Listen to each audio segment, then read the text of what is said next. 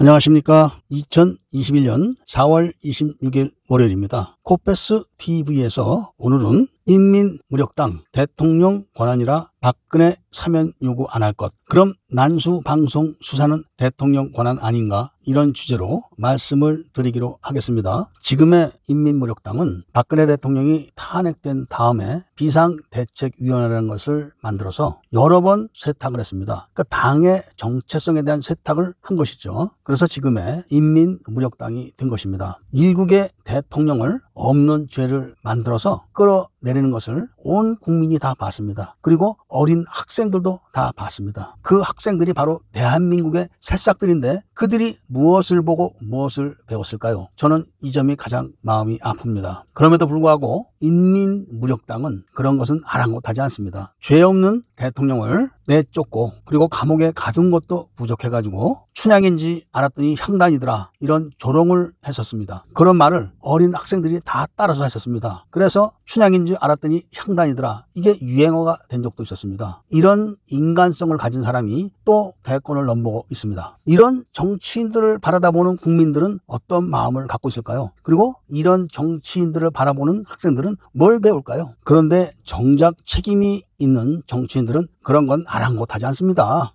최근에 공작 탄핵에 대한 여러 가지 두려움 때문에 박근혜 대통령을 사면을 해야 되는데 사면을 그냥 할 수도 없고 안 할 수도 없고 이런 처지에 있다 보니까 제2의 JTBC, 제2의 손석기를 만들어서 이재용 삼성 부회장의 구명 운동을 하는 정치적 공작을 지금 꾸미고 있는 인민무력당이 대놓고 국민들에게는 박근혜 대통령과 이명박 대통령의 사면은 대통령 고유 권한이라 더 이상 거론하지 않겠다. 이렇게 선언을 국민 들에게 했습니다. 그렇다면 난수 방송에 대한 수사는 대통령 고유 권한이 아닙니까? 난수 방송에 대한 수사 건의와 수사 명령은 바로 헌법을 수호하고 국가를 보위하는 그런 대통령의 책무고 국가 정당의 책무입니다. 그런데 그런 거는 왜 모른 척하고 구렁이 담 넘어가듯이 슬쩍 넘어가려고 하는 것일까요? 이것은 모두 다 바로 막다른 길로 몰리고 있다는 증거입니다. 오늘 뉴스를 보니까 트럼프 대통령이 재검표를 하는 현장에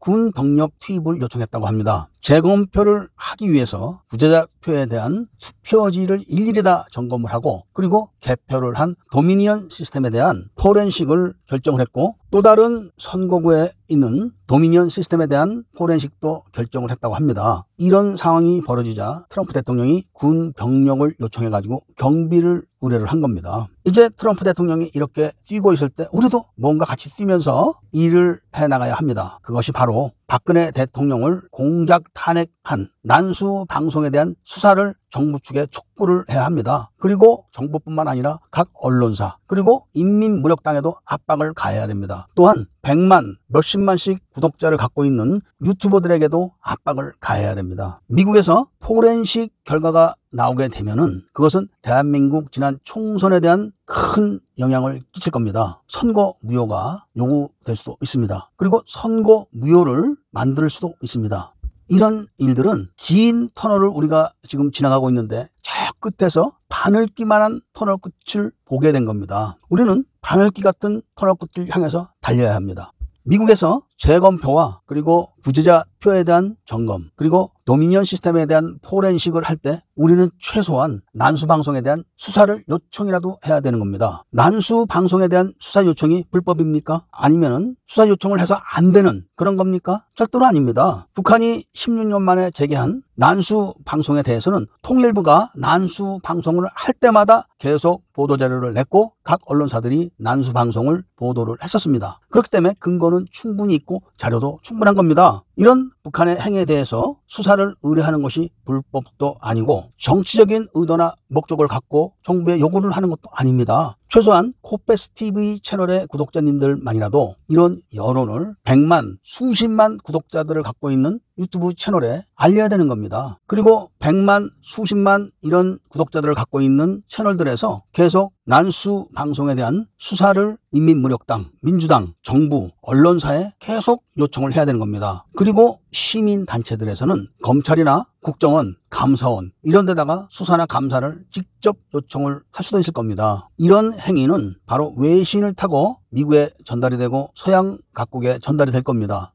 그래서 현재 법적으로 죄가 없는 박근혜 대통령이 감옥살이를 하고 있다는 것을 전 세계에 알릴 수도 있는 겁니다. 현재 많은 사람들이 박근혜 대통령이 무능하다 이런 이야기를 합니다. 이 이야기를 퍼뜨리는 사람들이 누군가면은 속인 놈이 잘못이냐 속은 놈이 잘못이냐 이런 논리를 퍼뜨리는 좌익들입니다. 그렇게 따진다면은 노무현 대통령은 어디가 모자르고 부족해서 스스로 뛰어내려서 죽었겠습니까? 같은 솥에 밥을 먹고 같은 잠자리를 했던 식구들이 대 통령의 얼굴은 신경도 안 쓰고 뒤로 돈을 받아먹고 고급 시계를 받아 챙기고 이런 짓을 했기 때문에 그런 거 아니겠습니까? 같은 밥을 먹고 같은 잠을 자는 식구들도 뒤통수를 치는데 그래서 대통령이 절벽에서 뛰어내려서 스스로 죽기까지 했는데 그럼 그렇게 한 대통령은 못나서 그런 겁니까? 무능해서 그런 겁니까? 바로 이렇게 말을 퍼뜨리는 것들이 좌익들의 특징인 겁니다. 박근혜 대통령이 모자라서 그렇게 당한 것이 아니라 선거 운동을 했을 때부터 같이 밥을 먹고 같이 움직였던 그런 사람들이 속였기 때문에 그 사람들을 믿고 있다가 그냥 당한 겁니다. 그렇다고 해서 박근혜 대통령이 그런 사람들을 향해서 저놈들 나쁜 놈이다. 이런 말을 한 번도 한 적이 없는 그런 사람입니다. 만일에 박근혜 대통령이 무능하다, 책임져야 된다, 이런 말을 퍼뜨리는 사람이 있다면 노무현 대통령은 왜 뛰어내렸냐? 바로 같은 솥에 밥을 먹고 같은 침대에서 살을 비비고 살던 마누라가 남편을 감쪽같이 속였기 때문에 결국은 남편이 책임을 지고 뛰어내린 거다. 이렇게 말씀을 하십시오. 그렇게 남편을 감쪽같이 속이고 남편이 뛰어내렸을 때 무엇을 했는지도 모르는 여자가 지금도 좌익 편을 들고 나발을 불고 있는 겁니다. 남편이 컴퓨터에다가 나 죽는다. 이렇게 쳐놓고 바깥으로 나갔는데 남편이 나간 방에 청소도 안 합니까? 책상도 안 닦습니까? 그런 여자기 때문에 남편 몰래 뒤로 돈을 받아 챙기고 아이들도 그 돈 갖고 신나게 쓰고 그랬던 겁니다.